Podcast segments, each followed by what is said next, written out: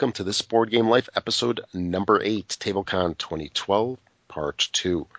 Coming to you from the new board game capital of the world.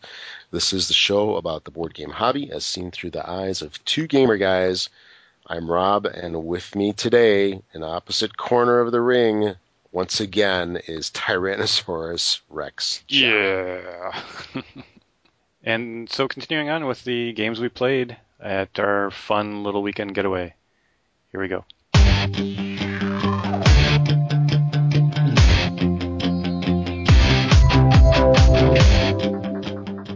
Manhattan Project. You know, we talked about this briefly, I think, an episode or two ago. Yeah. And uh, I got to tell you, Jeff, I'm really glad you brought that one in. That was another fantastic game. Yeah, so we talked about that in our episode Game Lust about all the all these games yes. we had just gotten, and uh, that was a, I just played only a solo play to learn it, and and uh, before and you finished it all the way through. Yeah, which I never never do. Once I get the mechanics down and I feel like I could teach it, I quit. Uh, but I actually played it with my wife a couple of times, and then we went and played it that that weekend. Actually, and, how did it go over with her? Well, so that was the thing. I so I actually uh, loved it playing it just by myself, and then I played a two player and I was like, you know, score because it was it was great. It played wonderfully two player, uh, but and even in our like second game, I, I noticed there's this the interactive parts of the game, which the game would really be fine without those. Uh, because it would just be on, it would still be a better worker placement game than half of the other worker placement games out there, right? It would just have a little more of a multiplayer solitaire feel. But they right. do have these two additional things that really add interaction. It's one of the reasons the game shines. Uh, that doesn't get used as much in a two-player game. Even even in a later game when we kind of understand understood what why you would do that and how to use it, we still found ourselves just doing that less, and that was what was just really fun about playing. You know, we played four players, yeah, we played a four player game and seeing the bombers and the fighters sort of come out and the espionage come out a little bit, even with first time players all around besides myself, uh, that people actually understood why they would do those actions and, and, and started to do them. And, and again, I think on further plays, that would be a very common thing to do these uh, actions now as you understand those benefits. And that, that really adds um, player interaction and interest. Oh, yeah. But and one thing that I really enjoyed about the game was that it it had this certain mechanic to it. You know, it it doesn't happen so much in the beginning of the game, but once you get a bunch of cards on your playmat and uh, you start collecting the resources, the yellow cake, and uh, all of your little guys that you've got, it, it has this mechanic to it that is very similar to one of the things that I like in Ascension, where you're sitting there, it's like you take your action and then you're sitting there and you're just doing all this stuff.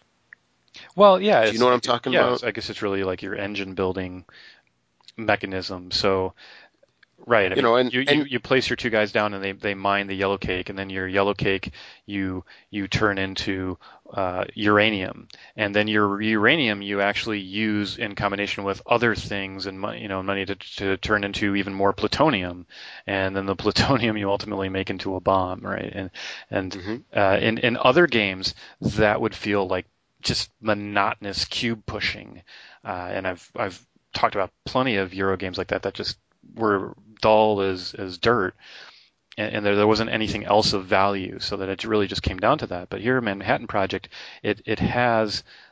Uh, you know that, but but at the same time, there isn't like all of these different resources where you just feel like you know there's blue and green and yellow and red and uh, I mean really there is just yellow cake and then there's plutonium, uranium, and there's money, and you're three different type of workers. And what where the interest is is in building that little you know engine on your player map, but then there's these limitations that are put on the game, and uh, really there's three of them that all of which kind of feel unique. Is one is there's three different type of workers, and right. I've only really seen most of the games. a lot of them they'll have uh, one master guy, right, and then there's a bunch of apprentices or that type of thing. So there's this one guy that has like a better benefit, uh, but here there's really there's three different ones, and you could even argue there's more because you can hire the contractors to which are versions of the same three, but you know work slightly differently. Um, so there's that part, and then there's the part where you can pl- take just a single action on the center board uh, if you want to, and then as many actions on that private engine board as you want. And so even things that you could do on the on the master board, where you're well generally you're also restricted because maybe somebody else has taken it. But you you kind of want to find a way to do that better on your own, just because you have unlimited plays on your own, and, and that kind of mechanic is very interesting. And then the last one was that there's no turns to the game really, uh, no rounds. I, I mean, right? So you choose sort of when the round's over, and but it's only over for you. Exactly. You you place workers, and you if you have one guy you haven't placed, uh, that's the only guy you have to place on the next go around. And and once you've placed your last guy, then you have to take you have to basically pass for a turn to take them all back. But you could also choose to do that really every other turn. And and maybe if you had a really efficient engine going, you could do that. And I think I was doing that, right? As were several of us. Of course. Uh, because I would take my one action on the center board, I would basically use all my other workers on my player mat, and and then so then the next time around, I would I would pretty much have to give them up. But that's then where the and and and uh, I didn't I didn't push it too hard, and I can't say that I'm an expert at it. But what I don't think any of us did real well at that point was well, actually, there's a reason for it, but if you use the card that gives you a lot of the contractors, then what you what you do is you you you're supplementing your staff. So you use the contractors to fill up the board, and you really have three plays left for the next turn. And so you're getting two turns out of three instead of everybody else getting one out of two. So you're naturally going to do better over time. Okay. If you keep taking those guys. But the reason was we had a very odd game, you know, and I, I've I've played four four four or five times maybe at most, but in, in those few relatively few plays, we didn't have very many universities come out at all, which is the mechanic by which you get more workers. And that kind of stifled the speed of the game a little bit. Okay. And and because of that, I think it, it was harder for us. Not as many people got to where you were using contractors, uh, and that might have been part of it. So the the game played a little differently because of that. But that was just as the cards fell, right? Right. But all of those, I mean, even those things are different about the game. But then also there's this espionage track where I can use your building, but only if I choose as my single action on that center board to take the espionage action. And I push up a track, and you know, once it gets to two, I can take two actions from other boards, right? And mm-hmm. at the same time that I might be able to to get something, it, it actually takes away some of the randomness in the game because I go, oh, that wasn't really fair because that card came out and you just got to buy it before me. Well, there's a way that I can still use it, and not only can I use it, but I can deny you using it. Yeah. And if I find a way to not take my guy back anytime soon, it's denied the whole entire time he's sitting out there. Right. Uh, so that's pretty neat. And at the same time, I can also deny you actions by sending my fighters and bombers to bomb the building and the Ameritrash version of this would be I roll a dice to see what building of yours I, I hit. No, no, this is this is true Eurogame flavor because I pick it. I go, yeah, that uranium, that refinement, you know, that's you're churning out stuff way too fast. So uh, I'm going to slow that down, and I so you get to pick.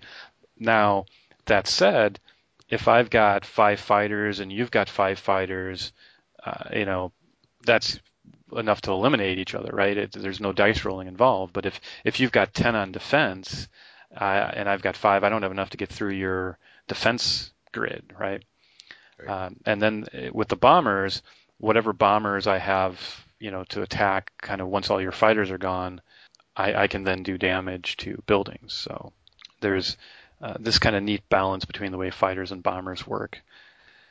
And uh, then, you know, if, if there is damage, you can't even use that building. You have to take a repair action, of which there's only one. So there again, you could try to, there could be some denial tactics there and some play back and forth. And it also costs money to take that action. So. Yeah, one thing that happened that was kind of funny with the spy is that I had the blue, uh, the blue uh, characters, and then the guy next to me had purple. so at some point, he put a spy onto my playboard, and I didn't see it. Yeah. And the lighting was really dim, and I couldn't tell the color differences between them. So I had a spy on my board, and I never knew it. So it, t- it actually was a spy. and then he goes, "Where's my piece?" I'm like, "What? what piece?" Yeah, and here you're like, I don't remember playing on that action, but darn, I really need to use that one. I, I really like it. I like the way the theme comes across it. I mean, this this was what I hoped uh, Lords of Waterdeep to be, and, and as much as I liked Lords of Waterdeep, I mean, the theme is not as I, I I cannot think of a Euro game that has a stronger theme than Manhattan Project. I really can't.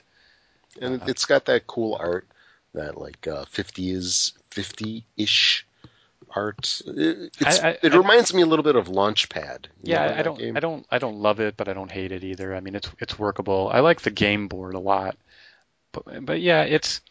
I, you know, it's surprising. I guess there aren't there there isn't really anything else from Minion games that has caught my attention uh, or had any kind of staying power. Uh, so this is really maybe out of nowhere. The only thing I've seen out there as criticism for the game is that there is uh, maybe too much take that for some people. I, I just don't feel like that's come across in any of the games that I've played, though. It seems like there's mitigating factors on that. I mean, if you don't want your buildings to be blown up, then you know invest in some fighters to defend them. You know, it, it's a suboptimal play otherwise because you'd much rather get more yellow cake or, or make more uranium, right? Or, or build a bomb. But you know, again, if you're trying to mitigate that factor, well, then you can defend against it. For espionage, eh, you know, build if you build the engine such, then it'll, it'll at least happen less often, or maybe you need to just employ that mechanism to to do that to other players as well. You know, there's a lot of these games where you can use other people's buildings. I mean, Lords of Waterdeep had that too. Yep. So uh, this is kind of just a more thematic way that you use it, which is again really cool. And then you know, I didn't mention it, but the way we've talked more about the worker placement and the actions, but the whole bomb building thing is kind of pretty thematic there too. Even just the difference between plutonium and uranium bombs, where the plutonium one you want to do this implosion test, and there's this dilemma: do I sacrifice the first bomb I've built to score ultimately score more on other bombs I've built? And if you're the first one to do that, you get a certain bonus, and the bonus starts to decrease for other people. Then with the uranium bombs, you don't have to do that, uh, you know, but the the points maybe aren't as, as much. They're, they're more in the middle range, and right. and so there's some ability. And this was one of the way reasons it played brilliantly, I think, with two, is because with four players, the game is played to a smaller number of points, and I almost felt like the game was a little, well, I don't want to say short, but it was less clear if making that initial sacrifice was going to be worth it, particularly if the first bomb you happen to be able to build was one of a higher value to begin with, right? right. And that's why I went with the red, you know, the uranium strategy because I wasn't sure about that. Whereas in a two-player game, there's definitely enough time that if you go plutonium, you know, you're gonna you're gonna reap the rewards of making that sacrifice and choosing which one of those you you do. Uh, and uh, then either bomb, there's also uh, another encouragement to building bombers because you can do you can spend a little bit of extra cash, load the the bomb on a bomber, and you score five extra points. So uh, you know that's kind of neat, even thematically and it kind of encourages the the gameplay there.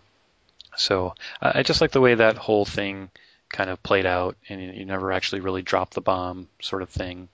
And, you know, I haven't yet tried the Nations at War expansion, but this is one where you actually are Russia. You know, the uh, United States, Germany, a couple other nations are in there. The right. the you know nuclear powers.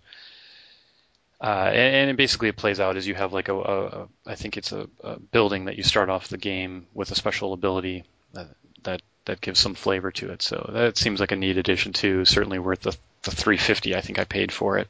To, to, you know just to build the theme that much more for those that don't mind that right don't mind putting some real world countries behind it instead of just blue and green. What was neat about the game now, as we played it, is what place did you come in, Rob? Do you recall? Now, if I had another action, I would have hit the points. Okay. So, so I was like right behind. That's what it was. Okay, so so so, was second. So four players, and the, the just proof in the how good of a Euro from a Euro perspective this game is. I was slaughtering everybody. Uh, if you had looked at the point scores, right? I had the early lead. I built the red bomb. Not only had I built one bomb and I was at like 27 points where everybody else was at zero, uh, I had my second bomb ready to go. I had everything I needed to actually do it. I simply chose not to because I, I was trying to build the engine more. And I just, something fell apart for me in the way that I was executing on that to where I actually ended up last. So from from way in the lead, and there was certain reasons for that. Which one of the things I was sacrificing was the development of my uh, workers. I, I actually had less workers, I think, than other people. There was a little bit of a university shortage, but what ones did eventually come out, I didn't really get, and I wasn't I, I wasn't building that part of things as well. Uh, I was doing really well in money and other things that should have ultimately helped me, but I didn't didn't maximize correctly. So the another player won, and then you know you and and the the fourth one basically both would have won in one more round, and it would have taken me two more rounds to have won. And of course, I did recognize one suboptimal play I had made that cost me a round, but even then, you know, I guess you would say I was I was still the most failed, considering how well I had been doing. And, and you were the most experienced. Yeah, that too. That too. You know, with a lot of these games, when you play it the first time, it's so hard. I mean, you can't have an optimal strategy because you don't know what you're doing. Right. Yeah, and you buy too well, much. Of I one. don't. Well, you buy too much. Uh, maybe you buy too many of one building and not enough of another. But you know, because you know, at that point, uh, at least this is how it is for me at, at that point, I'm just still trying to figure out what does what and how things interact. And, you know, I, yeah. I, you know, I make a move and it's like, whoops, shouldn't have done that. Oh, yeah, that, that worked out really good. What, and what I learned in my very first game of Manhattan Project was money is really tight and it's really difficult to get money. Yeah. And you need money. Absolutely. Uh, maybe even more so in, in the multiplayer game if you do get bombed because to repair anything. But I, I, played very much to have lots of money, and I did, and that really helped me. But uh, unfortunately, in doing so, I didn't play to maximize worker count, which is is any worker placement game probably is and should be something very important. Ultimately, building that engine. So even though I had everything else correct, uh, because I stalled on that, others were able to surpass me just in the quantity of actions and, and such. And uh, you know, ultimately, had someone leveraged, I think the the contractors better, they would have done even that much more uh, well over over uh, you know how well they already were doing. And and you know, for the game overall, one thing I've got to mention is that. Uh, this is something that you don't see very often in most games but they have some really thick chits for the player pieces. Yeah. For The, well, uh, and that's kind of for the worker pieces. Instead of doing the wooden meeples and, and being same old, same old, this gives it a different kind of look and feel, and allows you to distinguish the three worker types. You know, another thing I just recalled though that was interesting in this game. What's that? Uh, and, and it's actually a negative for the game. So, uh, not for me, but for some others. I had the one of the factories that was giving me money also was producing bombers, and I had ten bombers, and ten bombers is a lot of bombers. I mean, that's going to really hurt somebody if they didn't have fighters. And what had happened is I was just waiting to just blow, you know, just annihilate somebody, and mm-hmm. and that somebody was probably going to be you, Rob. oh, thanks. because because you didn't have very many fighters and one of the I think I had like seven. Yeah, at the end you did. Okay. But but at the when I had first started to build that, you had less, and yeah. one of the other players had very few. Maybe maybe the other player had like two or three only, and then the you know the guy to my right had you know like ten fighters because he had the fighter version of the factory, uh, and so what happened was. I chose not to bomb anyone because the person I really needed to bomb, the person I felt was in the lead, who did turn out to win the game, had 10 fighters, and I didn't have a lot of fighters, and so my bombers weren't going to go anywhere if I couldn't get rid through his fighters. So the person I needed to bomb, I couldn't because he had defended properly. And the person who I deemed to be in second, which was you, you like you said, you then you had six or seven, so so maybe it was the other guy. So it wasn't it wasn't to where I was going to really be able to do it at all. And then the the person who I thought was in last place, who turned out to be equal to you, right? He was the only one I really could get away with bombing, and I kind of felt like, what's the point, right? I mean, he's already in last place. I'm just gonna I'm gonna waste time You know, because you have to spend your action to do that, your one action on the center board. So I'm going to waste that just to push him even further behind. You know, that just seems cruel and unusual. so, so I actually ended up with all of the bombers I had. I never actually attacked anyone because I, Yeah. I really couldn't. And and I thought that was that's kind of interesting to me that that comes up in the game, and you know I felt like we all kind of played that properly. But at the same time, that said, I think there's another version of players that would play and somebody would just bomb anybody just you know because, and now there's almost that Ameritrash kingmakering element where you know, well, the only reason I lost is because you picked me to bomb, and I, you know, you should have bombed the guy who was in the lead, and you know, because I would have caught up with him, but now I couldn't because you bombed me, and why didn't you bomb him? And you know, or, or the, again, the guy in, in trailing behind goes, well, this wasn't any fun for me because I couldn't use any of my buildings. I had no money. Everybody was just bombing me because because they could.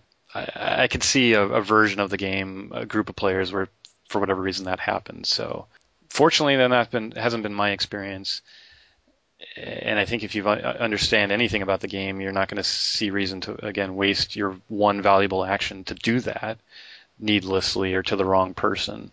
And if if you're really in fear of it, I suppose you just make sure you get the fighters and defend against it, and then basically you're immune to it. But I, I still see the existence of that complaint for some people, so that's maybe Okay. my only warning about the game. Otherwise, I think it's the most spectacular game ever. Uh, I kind of hesitate to give it a 10 because I haven't quite played it enough times for that. So say it's ten-ish. Yeah, but I I mean, I see the potential that this is one of those games that's, you know, uh, when I think of worker placement games or spectacular worker placement games, it's in the top. Ooh, wow, because I do like worker placement games myself. I mean, it's maybe of the top three worker placement games that I have, you know, at solid tens. Oh, absolutely. and what was interesting about this game, like out of all the games that we've played that day, you know, a day or two later, I was actually still thinking about the game. I'm like, hmm, yeah, you know. Yeah, and then you went and you went and bought it too. So, Well, I actually had it on order. oh, good. It was held up for uh, some pre-orders. Well, you do, okay, so you didn't cancel your order. More importantly, which, I'm sure- cancel and redo it. Oh yeah, I didn't cancel it. Yeah, because it was so Period. awful. Yeah, I, I, I did get it by the way. Yeah. I'm anxious to play it. Did you pick up the expansion? So, no, I did not. Ah. They were out. Oh, out of it. Okay. And what was up with that thing? Okay, it's an expansion that came out at the same time as the game. Yeah, yeah, they should have. Yeah, just come on, just it. put it in a box. Yeah, that's So the money. what is it? have. Ten cards? Eight cards? Not even. Well, it's six nations maybe, and two instruction cards. It's- not a lot of cards. Lame. It'll be on the BGG store probably Yeah. soon. Yeah, but I, you know, I, I, I count it as a promo. I, I do. I do. It's not really. Yeah, it's a promo, absolutely. If I had to argue for them, devil's advocate, I would say it's because they were worried about the political impact of putting the nations in the box. And there are plenty of people who would see the game differently than this way. You're just red and blue.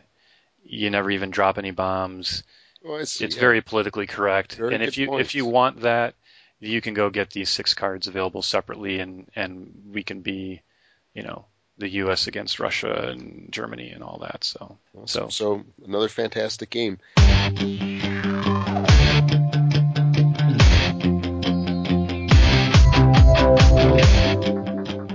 After that, we went on to play uh, Poseidon's Kingdom. yeah, Poseidon's Kingdom. Oh. So that's a a nice eighty-seven dollar game I ordered from Scotland, I think it is, from Fragor Games. And uh, what did you think of that one? I wasn't quite sure of what to make of it because you know I'd watched the videos on uh, on BGG from uh, I believe it was Essen, and I didn't. I hadn't been following the game. I really didn't know what all the hype was. I, you know, I heard that they only had like a thousand copies and they sold out in like four minutes or whatever it was, and you know, it it was interesting. I would definitely play it again. Uh, for me, it's one of those games that I have to warm up to a little bit. The character pieces that they've got, like the little fish, starfish, um, I don't know what that was, octopus, that little. What's the green one? The green ones, yeah, like like, an octopus or something. with the Mhm. dots on it. I mean, the the characters on there are, are pretty cool. You know, the the player pieces characters, whatever you want to call them, they're some kind of molded, heavy plastic, and uh, there's definitely a lot of dice in it. Lots Uh, of dice, yeah. Lots and lots of dice. You know, you basically stack these dice up on top of this um, cardboard Wave. wave, and then you knock it over, and then the dice fall on the board and on the floor and on the table, depending on how you knock it over. yeah it's all part of it. Yeah. And it- it's got some interesting mechanics. There's a shark that runs around and and uh, what does it do? Eat the peep, eat the characters, or Yeah. does it? Yeah, it eats the characters. Yeah, it eats Well- the characters, sends you back to one of two spots on the board, and um, I was, I was getting a little tired at, at that yeah, time. it 'cause was it was getting, late. Yeah. So I, Well, that's the, the so the interesting yeah, problem with the game is it's really I mean build is sort of this light game, but wow was it like complicated to explain when I was explaining it because I, I was like yeah it's this really simple game and you just kind of put these dice you you, you knock it over you roll it but whew, I think I spent longer explaining that than I did Rex. Mhm. it certainly felt that way. So actually for me that actually is a positive because what's happened with Poseidon's Kingdom, and I actually own two of these because when I first got it and it was rare enough, uh, I had enough different gaming friends where I was sure somebody was going to want a copy and that hadn't heard of it. And I'm always the nice guy that goes, yeah, everybody else is trying to get you know 160 bucks for it, but I'll give it to you for what I paid or whatever. So, um, but nobody ended, actually ended up wanting it. uh, one other person in uh, the copy that we played was actually uh, is owned by another gaming buddy, right? So Yeah. he already had one. Uh, but nobody else that I've played it with has, has liked it quite enough to spend $87 on it, which is kind of the flaw with the game. Is it's it's a good game for me, but is it an $87 good game? So what happens is I go away from the game for a couple weeks, a month, whatever, and I start looking at it and going, oh yeah, I, I really need to play this again. So I'll I'll end up trading it and, or selling it and getting my $87, which is a lot of money. And then I, what inevitably keeps happening is I play it and I realize that I actually kind of do like it. So I think maybe it was one of I get one of those the first time I played it. I was like, eh, it's kind of light and silly and stupid, but and I and I may still prefer Antics, which has some similar but maybe deeper hive building strategy, which is the mechanic they kind of built off of for Poseidon's Right. Kingdom. But as as I played and lost this one, right? Didn't I lose miserably? I, I want to say Poseidon's Kingdom. okay, yeah, Right. sure. So uh, as as a more experienced person, again, it's probably a game I should have won, but I haven't played it in ages. And as I was playing it, I was like, oh yeah, yeah. That, I, I was kind of remembering all the things not to do and or all the things to do better. So what happens in the game, and I think the thing that's neat about it for me is in most of the dice rolling games, we'll we'll say Alien Frontiers as an example. It's all about manipulating your dice. You know, you roll your dice, and it's okay. I'll turn the three into a four, and I, you know, I subtract one, flip the dice. You know, whatever. Right? It's just endless amount of. We, we say when we have a cube pusher is pushing cubes, well, a dice roller is just spinning and twisting and adding dice, right? And this game is uh, just very different in the way that it applies the dice because you never really roll the dice. Do you ever roll the dice? No. You just put them up on the wave and then and then push it over and they end up at whatever number they end up. And at that point, and there are neutral dice as well, but you don't really ever have to take your dice. So fine, yours didn't roll the numbers that you want. Just take somebody else's dice or take the neutral dice. Uh, now, there's a penalty to doing that where when you eat an opponent's die, uh, a different creature of yours moves around a track, and eventually you get a bonus and, and points and things like that. Ultimately, you're trying to free six of your relatives, I guess you would say, thematically, your your little buddies Also- or whatever. also known as little circles. Right. Little The circle little- chits. Those are little cardboard ones, but yeah. And you do that by making patterns. So it's, you know, a high pair, a low pair, three in a row, four different ones, that sort of thing. And you do that by eating dice. But the interesting part about it is you, this is where the hive mechanic works. You place these little tiles, and at the start of the game, you can only move one, you can only eat one, and you can only place one die on the wave. But as you build these tiles, and you can choose what tile you get, And even in Antics there was more randomness to how the tiles came out and such. But this one you just pick basically pick the one you want, and you can build out or build up. But as you build up, if you have a, a layer two one of those, you can do two of that action and three of the action, and one player even got to four uh, of the actions. And I think they were the one that won because they yeah. were doing they were able to do four of that particular thing. And so, uh, other than that, there's storage spots which don't improve at, with height. But you can only store as many dice as you have those. And right. so if, if you don't have the ability to eat lots of dice you have to store them or some combination. And so that's an interesting dynamic back and forth.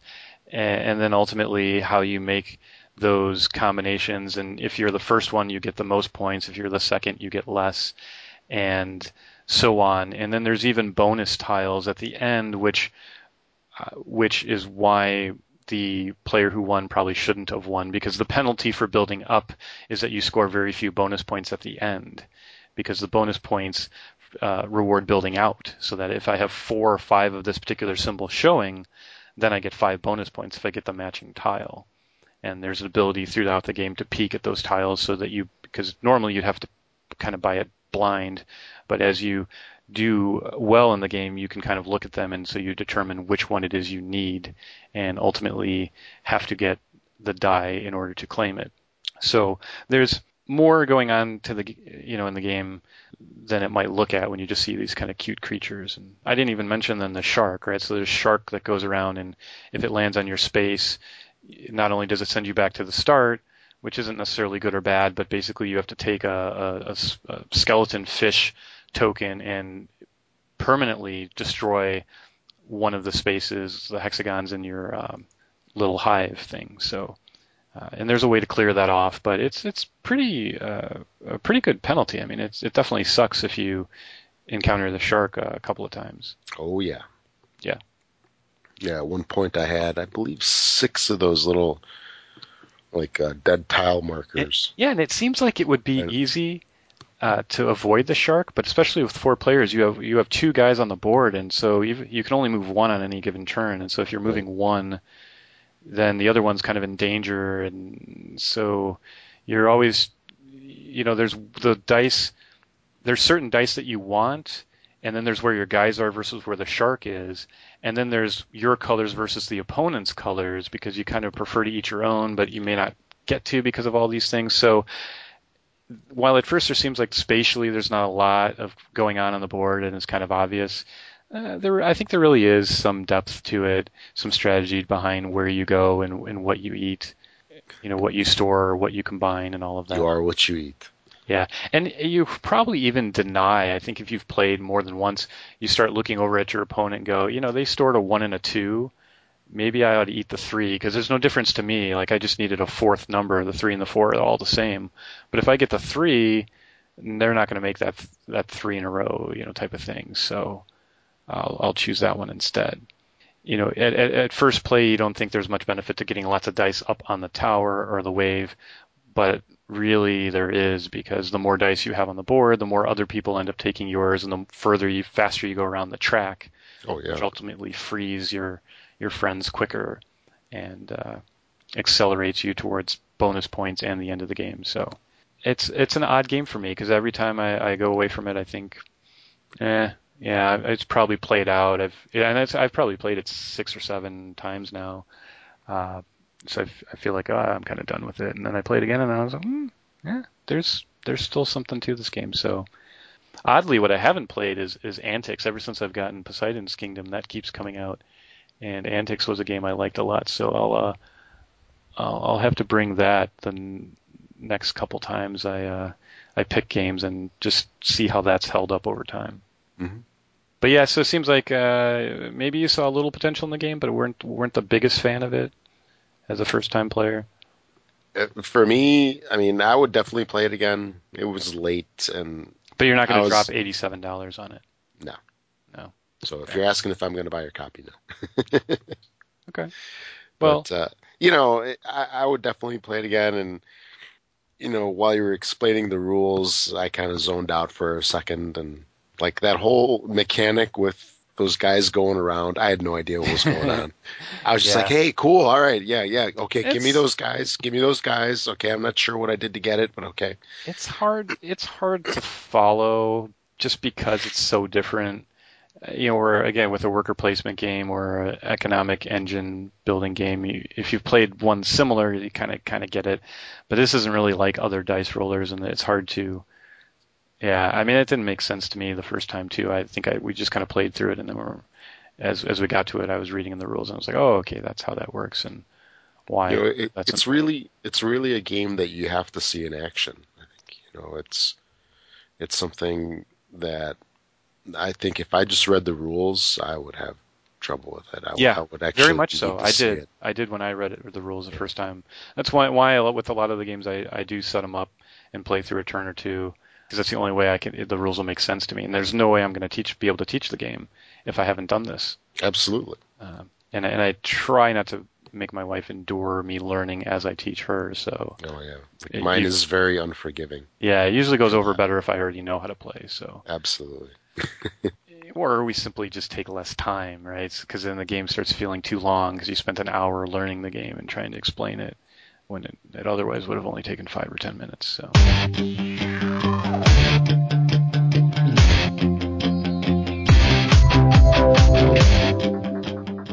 all right, well, so the very last game we played, uh, and this one ended up being just a two-player, Yep. was Pergamon.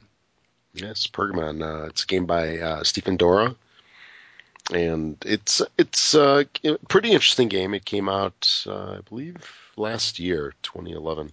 Mhm. And the whole gist of the game is that you are somewhere in Turkey, and you're digging for ancient artifacts that you are looking to fix up and eventually put into a museum for display. So there's a, there's a couple different mechanics that are involved, which makes it really interesting. There's kind of like a little bit of a it's almost like a gambling mechanic. Yeah, blind bidding in a way, sort of. yeah, yeah. It's it's like blind bidding, gambling ish kind of thing where you, you place a little meeple on uh, a specific area of this track on the top of the board, and based on where you put your meeple, it basically sh- says how much money you get and how deep you can excavate. And then in the excavation area, there's five levels uh, where each level can have up to four different artifacts, artifact tiles or relic tiles.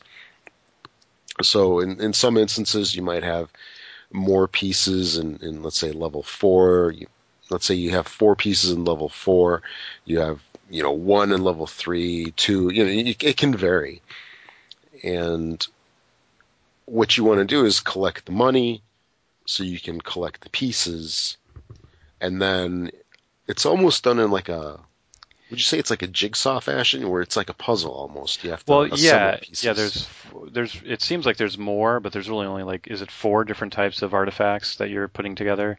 yeah. and- There's and the then there's- rings, the faces, and then two different colored Jugs. jugs. Yeah. Yeah, and and so you're combining a value in points with an age, uh, which, you know, well, really, I mean, the interesting thing for me about the game is you're kind of balancing the ability to get the most money with the ability to choose first. So Yes. you know, it, yeah, this play might get you more money, which you really need. I mean, you always need more money in this game. But now everyone else is going to take, you know, choose before me likely. So, you know, really almost almost always, you know, you have to kind of balance that and go: is it does do I really care as much what I get? There's multiple rows that kind of work for me, or no, I really need this particular set, so I'm kind of going to have to you know take less money but you can't take so little money that you can't afford it now and the, i know the problem i keep getting into with this game is i i spend every last dollar i have so i, I don't have a choice Yeah. uh, but you really need to save a little bit because that gives you so many more options then Absolutely. what, what is neat about this game is I, I, I there's certain games I just can't remember if I've played before or not. And so I, I swear the game is so familiar to me, like I've played it back when it first came out. But I think I didn't. I think it was one of the ones where I just read the rules so many times that I thought I've played it, and you know, re- watched enough videos, you know, read enough reviews, and I, and I had dismissed the game because there's a lot of elements in the game that aren't typically for me. Uh, any any kind of blind mechanic is usually not good for me because uh, there's too much chaos and lack of control. I don't really like games where you put stuff on display because it's sort of tired and just so on, right? I mean, it just seemed like in all ways this was, you know, I, I buy lots and lots of games, and you know, I just can't possibly buy everyone as much as it seems some days like I do. Uh, so this wasn't one I had bought, and uh, I, there was other copies floating around, but I just I don't think I ever played it. I might have, uh, but if I did, it was only once. But in any case, this play, I was really surprised by how much I enjoyed the game, even as a two-player game, which I know is yeah. potentially a suboptimal count because uh, there's a, like a, a, another third player. Although it works well in the way that it's implemented, this this uh, ghost player. But uh, you know, I've since played it. it. You can play it on Yucata, so I've played uh, quite a few additional games. Maybe even well, I guess a lot of them are ongoing, but I finished one or two, and then maybe there's two more I'm playing and that are ongoing. And yeah, I'm surprised that it's it's still uh, holding my interest. Like I'm still discovering new strategies and ways to play better, and it's it's kind of light enough and quick enough that you know I'm, I'm actually probably going to add it to my next order. I got to keep stop doing this. Yeah, but, and it, and it's a very small game and yeah, very well, inexpensive. And and that's why because I I've noticed I've pitched too many games that are the smaller games, the lighter games, the almost filler level games, and so uh, my interest in this title really is uh, as a two player with my wife is, is just mm-hmm. a quicker, lighter game. And I did think it worked well enough with that count, but yet was something that's going to play uh, interestingly with more. I'm not sure if I like it with a lot uh, because maybe there is more of the chaos element with the blind stuff. But with with two to three, I think there's uh, enough control over it that the that dilemma, you know, the range of money that's going to be in the game and the, the, the, the, one you pick versus the depth you need to go and then how you combine everything. Uh, and there's different scoring mechanisms in the game. There's uh, rounds that come up where then you score based on where you are in the uh, museum and things get devalued and then there's bonuses at the end of the game for the oldest uh, artifact. So there's a lot of stuff, uh, you know, after I think even you've just played once, you sort of see the different ways that you can have impact on uh, your your final score. So it's it's not going to be a game for control freaks where you feel like you want to be able to see everything in the game. Right. But uh, for that sort of blind aspect and and the display aspect that is present, and again in a lighter version, I, it it's more than passable for me. So uh, uh, again, I, I think it's something I'm going to add to my collection. Uh, for me, I mean, it's a game that I've had for uh, quite some time now, probably at least six months. And the, the thing that I, I, really enjoy about it is that it's just a bunch of different mechanics that kind of all come together. And the fact that you, you get these, uh, you get these relic tiles and the way that they're set up is each tile has two pieces of relic on it, and it's two halves. And they're at the left and the right edge of the tile. So you basically have to assemble these tiles. So like two tiles will assemble one piece if they're if it's the same left and right piece. So you, you'll need, let's say, the left part of the ring on the right side of one tile and the right part of a ring on the left part of a tile. Right, and you're, and you're kind of creating this string of, of tiles yes. to make a display.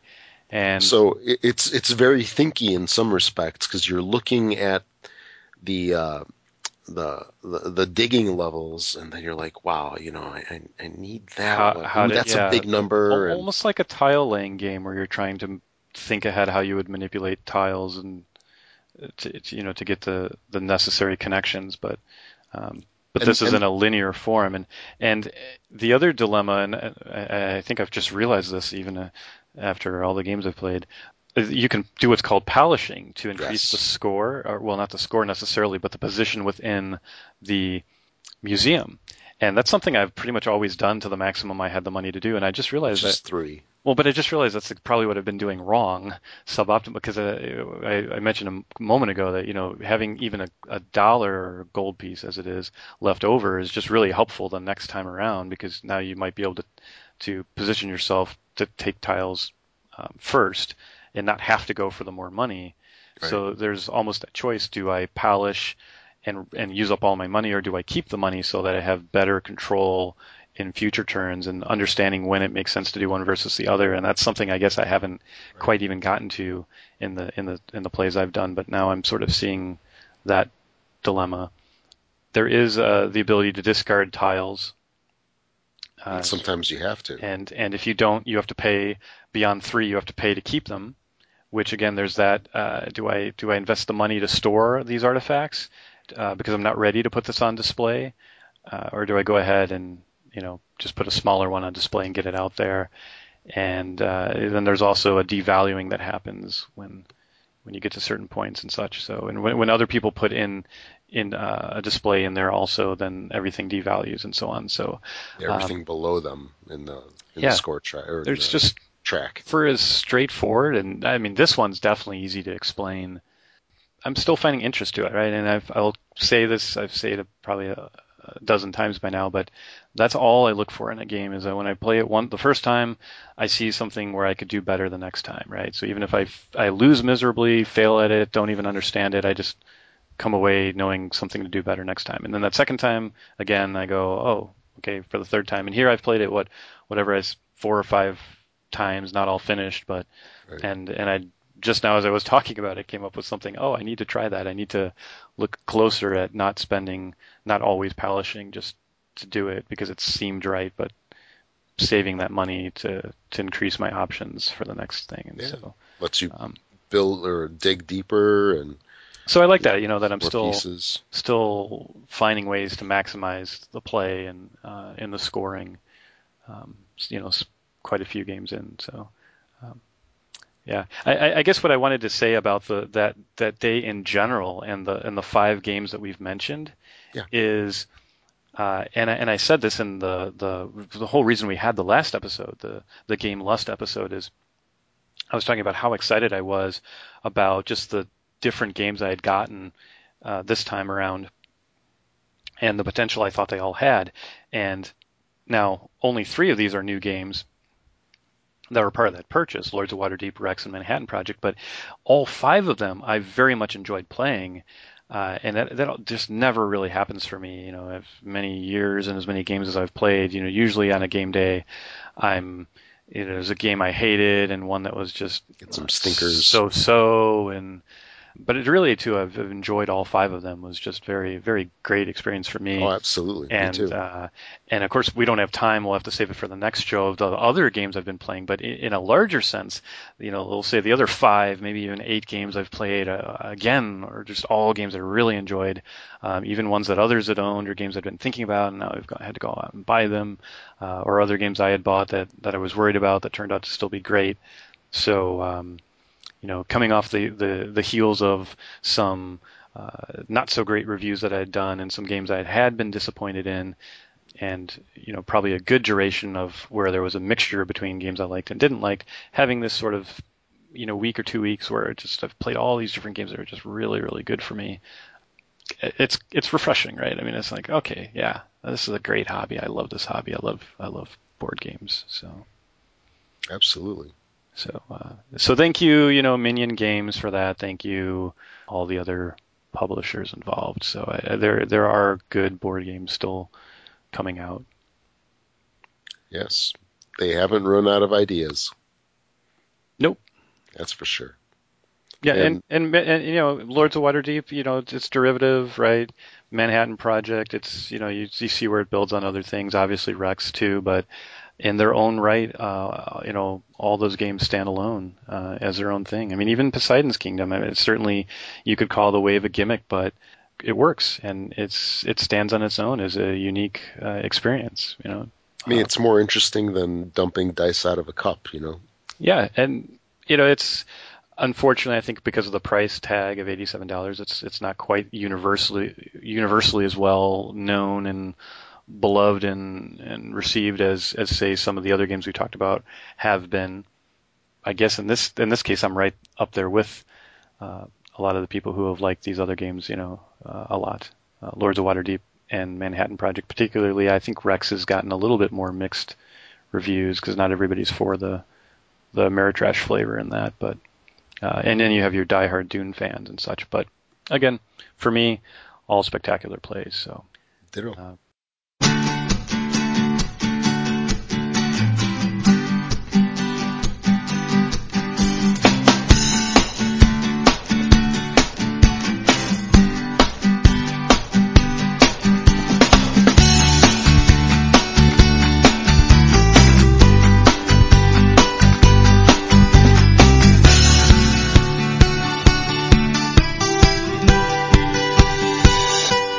wanted to thank all our listeners for um, continuing to send us feedback and leaving us voicemails. We definitely encourage more of that. One voicemail we received that we want to share with you this week is from a listener named Mark, and here it is. Hey, Jeff and Rob, how you doing? Uh, my name is Mark, and I just wanted to call and ask a question of you guys. Um, I'm wondering, I'm not a big board game player, but my wife likes to play board games.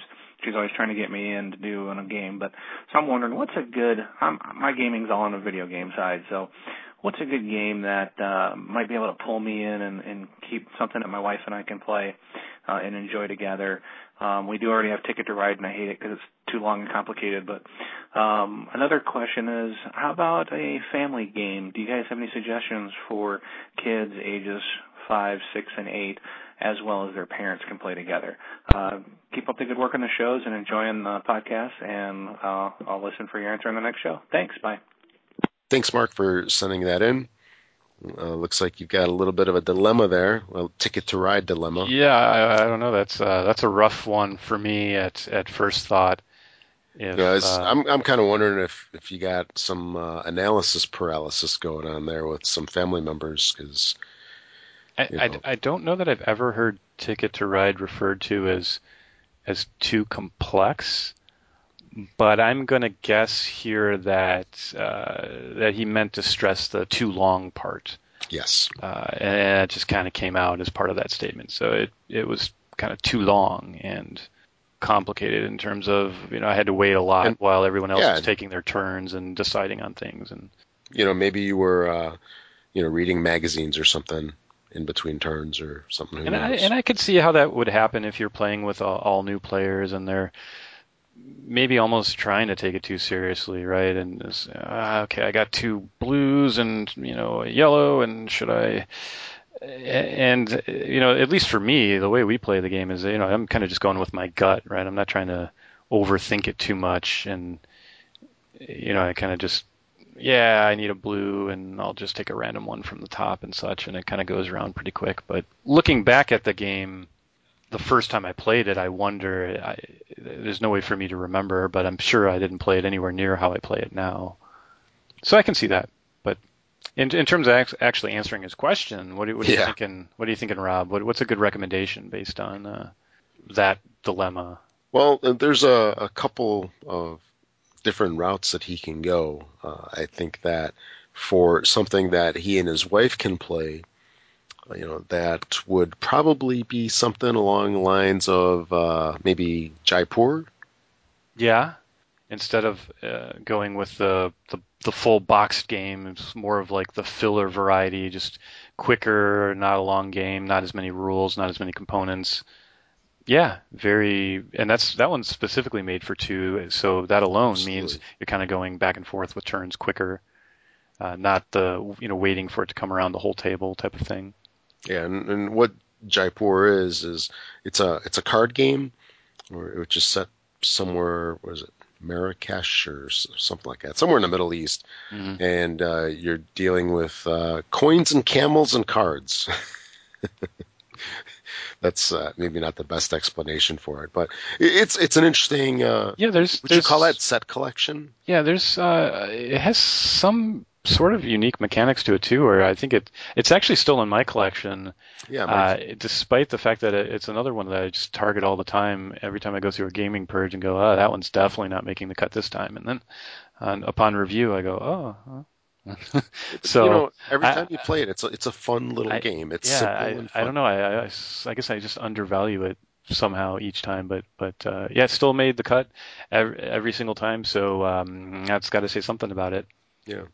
Yeah, so what you basically do is it's a card game. You collect different kinds of, um, what was it like carpets and fabrics and yep. there, there's four different or no six different kinds of textiles and so forth that you're collecting and like there's jewels and goblets I believe and all sorts of stuff. So you collect these and you trade them in for these little tokens which have points underneath and ultimately um, you score those at the end of the game and I think there's what three rounds. Something it's been a while for me, so yeah, I don't, I don't remember too. the details. I just know that uh, it, it, like even now I go like eh, it's a forgettable game, but no, there's this um, and I, am hard pressed to explain it, but there's a neat mechanic behind how the cards pass back and forth. And when, when I go back to it each time, I go, yeah, this is really pretty neat. And, um, and my and, wife always enjoys it. And when I've played it with other, you know, lighter gamers, and this is really, I mean, it's not, even as a filler, I don't know if it's the kind I bring along with, with heavy, heavy gamers, but but it's always gone over well with with uh, the the family crew and the lighter gaming bunch. Absolutely, you know, a, a couple of the pros of the game for you are going to be it's it's a really small box, it's portable, it's something that your wife will probably enjoy, and and you probably will too. It, it's very quick to learn, and you can teach it very easily. So. Yep. And it's it's a pretty well known game out there, but it's by GameWorks, I want to say, yeah, which is yeah, which is you would you kind of would expect this would be like in the Silver Line of Fantasy Flight, or well, I mean, I guess by box shape anyway and component quality, but uh, yeah, it's just this little game by GameWorks, which is uh, you know, and and I always have to throw in my little plug for their uh, excellent insert. Yeah, yeah, I remember you mentioning that one. Yeah, it is a good one. Uh, so I, I, I, guess if along those same lines, I was thinking possibly a game like uh, Coloretto. Or uh, Coloretto's good. Yeah, uh, and that one actually plays multiple players as well as two, so it might uh, that might appeal more than it depending on what player count you're looking to suit. Uh, and and something I learned just recently that I didn't actually know about that game is it originally didn't play two, so like an argument had started about that. But, but the the version I have anyway includes special cards for two players, and is a game I very much enjoy as a two-player game. Uh, okay. I mean, it's another one of those ones where you could argue that there's actually more control and more strategy in the two-player game than the multiplayer one. But in general, I'm a fan of that whole line of games: Zooloretto, Aqualoretto, uh, I'm actually hooked on the new dice version of the game, and I'm planning. oh find, yeah. I plan to find and acquire one as soon as I, I, I missed the last opportunity to get one because uh, I wasn't paying attention. But I will acquire that one as well, and I've been been trying actually, out on Yucata. So, well, again, I, I kind of recognize I'm missing uh, currently uh, enough lighter filler games, quick games, and the dice version of Zooloretto definitely fits the bill there uh, maybe that's even if it were available, I would even recommend it for exactly this situation because I think it is just quick and light enough, but yet has that neat kind of tension and strategy to it, and it very much has the.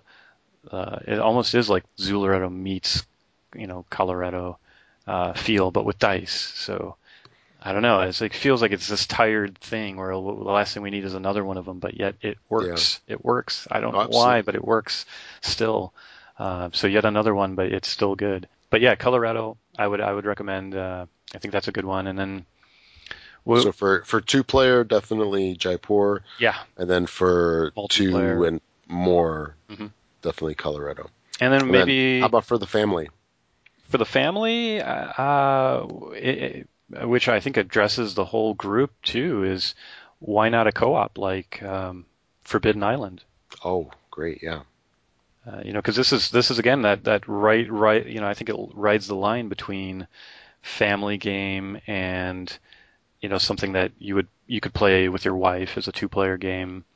You know, it's it's it's a lighter version of pandemic, right? I mean, it, the gamers are probably going to move more towards a pandemic or Defenders of the Realm, but uh, again, I, Forbidden Island, I, I, still enjoy it enough that it's in my collection. I, you know, the artwork's nice, the the theme's nice, and for it, those it's that inexpensive too. absolutely the other thing, it's just Yeah, a really inexpensive game. for those that aren't familiar with that game, basically Forbidden Island is you can have up to four adventurers.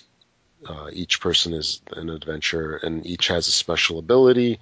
You go to this island, which is built out of these tiles, and you have to collect four treasures, and then escape to the helipad before the island sinks. And then every turn, one or more tiles uh, get partially submerged or get fully submerged. So what you're trying to do is you're trying to save the island from totally sinking and the treasures disappearing, uh, and you're trying to collect the treasures before uh, it sinks in and and getting off the island. It's got quite a bit of tension, But and it's but it's really the perfect introduction to what a co-op game is. absolutely. I mean, there's, there's no lighter co-op that I know of that works as well as this one. Right. So with a co-op game, everybody works towards a common goal, and everybody loses together or they win together. Which You know, you're not which is going against someone else. So for a family, that's great. And it's also supportive of the it you don't feel as much downtime because you're more engaged on the opponent's turn because you're really playing together. Yeah, So you're- you you're- want them to succeed. Right. So you're trying to give them suggestions and make group decisions, and you're really part of their turn, and they're part of your turn. So you're not, if there's a bunch of people involved, you're not waiting for it to go around the table as much. Uh, and, and of course, then for for less experienced gamers, they, they don't have the feeling that they lost or. Well, I mean, well, if you do lose, you lose as a group. So uh, it's almost encouragement to play again. Then, well, we'll, we'll win next time, right? Because now we know how to play better or that type of thing. So, yeah, it's. Um, I think co-ops are always a good suggestion for uh, for new gamers. It, it also, in as much as I'm not a big co-op fan, and I'm r- really not, I do admit that it is an example too of just seeing how game designs evolved um, from the games that you played as a kid, right, or years ago. Absolutely. Uh, this kind of showcases what there is definitely a different type of game out there, and maybe this is a better version of that to see before you quite get into something that's more Euro themed uh, and that sort of thing, you know, as a stepping stone. Uh, and then from Forbidden Island, of course, you could progress into all manner of other co-ops, which again, many of them have uh, more theme, which is usually better for newer gamers, uh, and, and uh, you know maybe maybe then branch into a Euro or something. So, Absolutely. uh, and so I think one nice thing, another nice thing, like Jeff had already mentioned, uh, Forbidden Island is fairly cheap. It can usually be had for less than twenty dollars, and Right. I think Well, even if- at retail. Yeah, exactly. And if you really want to cheat, you can get the iPad app too. So, uh, but then I, I think you're kind of defeating the purpose if if you're trying to experiment, think getting into board gaming, and you do so by playing an iPad app. So we're looking at uh, Forbidden Island for the family. Uh, the kids will probably love it, and as will you guys. If you want something a little more meatier from that, uh, afterwards you can jump to another one like Pandemic, which is kind of like the big brother to Forbidden Island. And then for you and the wife, we're looking at Jaipur and Coloretto.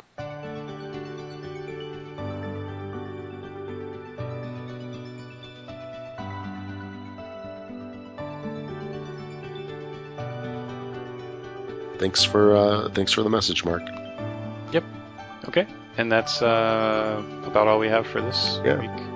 So please uh, check out our website at www.thisboardgamelife.com. And to send us an email, you can ask us questions, which we'll answer in the show. Uh, send the email to contact at thisboardgamelife.com. And we've also got our voicemail where you can leave a message and hear yourself just like uh, Mark had done uh, this evening or this show.